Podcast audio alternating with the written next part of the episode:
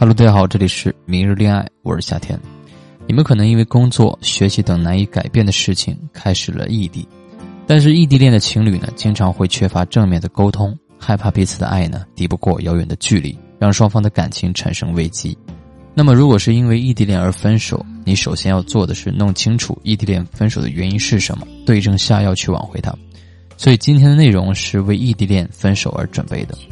那首先我们说一下常见的异地恋分手的原因有哪些。首先是没有安全感，对方没有及时回复你的消息，你会开始胡思乱想，你会去猜测他在做什么，是不是和某个男生在一起，等等等等。这是每一对思念彼此的情侣都会思考的一个问题。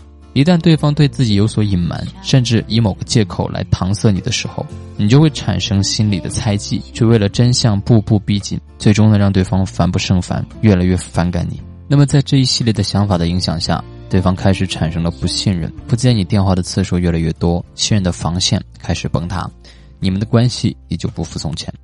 其次是需求无法被满足，因为对方无法去满足自己的心理需求。于是你开始心生不满，为了测试自己在对方心中的一个重要程度，你开始不断去挑战对方做人做事的一个原则和底线。一开始对方还会认真的对应，但是随着次数越来越多，只会让对方觉得非常的累，甚至生疏，想要放弃你。也就是说，其实这种情况都是因为你的多疑才失去了对方。那么具体异地的相处方法都是如何去做的呢？首先第一点，保持联系。不要突然的搞失踪。异地恋的相处当中，双方的联系非常的重要，可以给对方相应的安全感。聊天的方式也有很多，比如说我们可以通过电话、通过微信，啊，通过视频这样的方式，能够增加彼此的这个需求感。这样的联系才是维系异地恋的一个纽带，让异地的情侣能够感受到对方的存在，增加彼此的安全感和需求感。第二，距离不再是我们爱情的终点。不是说天天黏在一起才是爱，也不是说天天见面了才体现爱。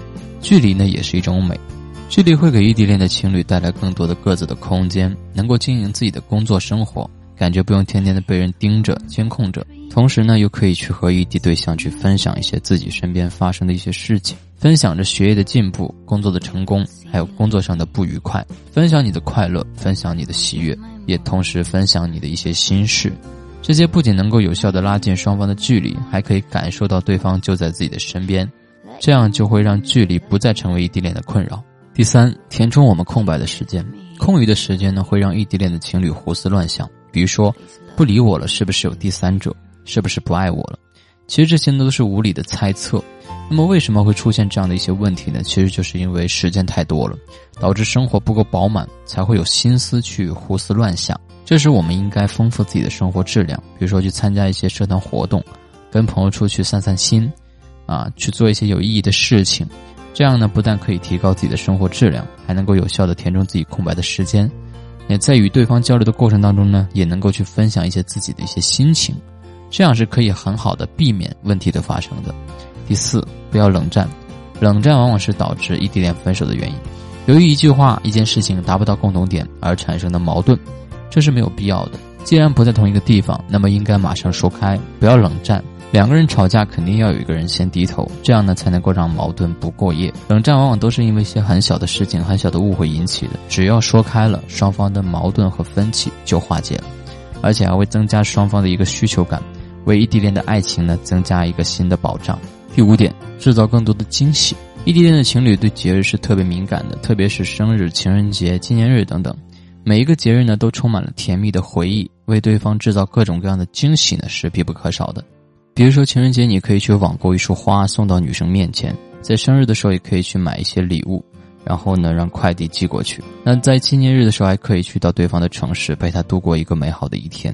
其实方法有很多，只要用心，有心就会制造一个又一个的惊喜，有利于异地恋感情的加固，也展示出细心的一面。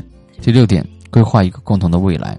异地恋是为了更加美好的未来，计划一个共同的时间、共同的地点，两个人回归到一起，才叫浪漫而又长久的爱情故事。为了去建立一个幸福的小窝，所有的努力都是为了过上幸福的小日子。只有这样，才能够让你们的感情更加的稳固。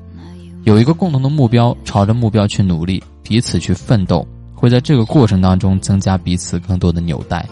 那么，无论是什么恋爱，都需要双方共同的去维系的。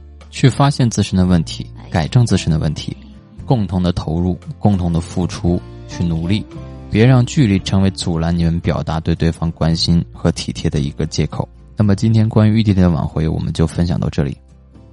如果你单身，如果你想让我教你谈恋爱，想让我知道你撩到你喜欢的人，请添加我的微信六九零二八八零。添加我好友之后，我会送你一份大礼包，里面有精选的聊天秘籍以及二十一节恋爱脱单课，先到先得。我的微信六九零二八八零六九零二八八零，记得添加。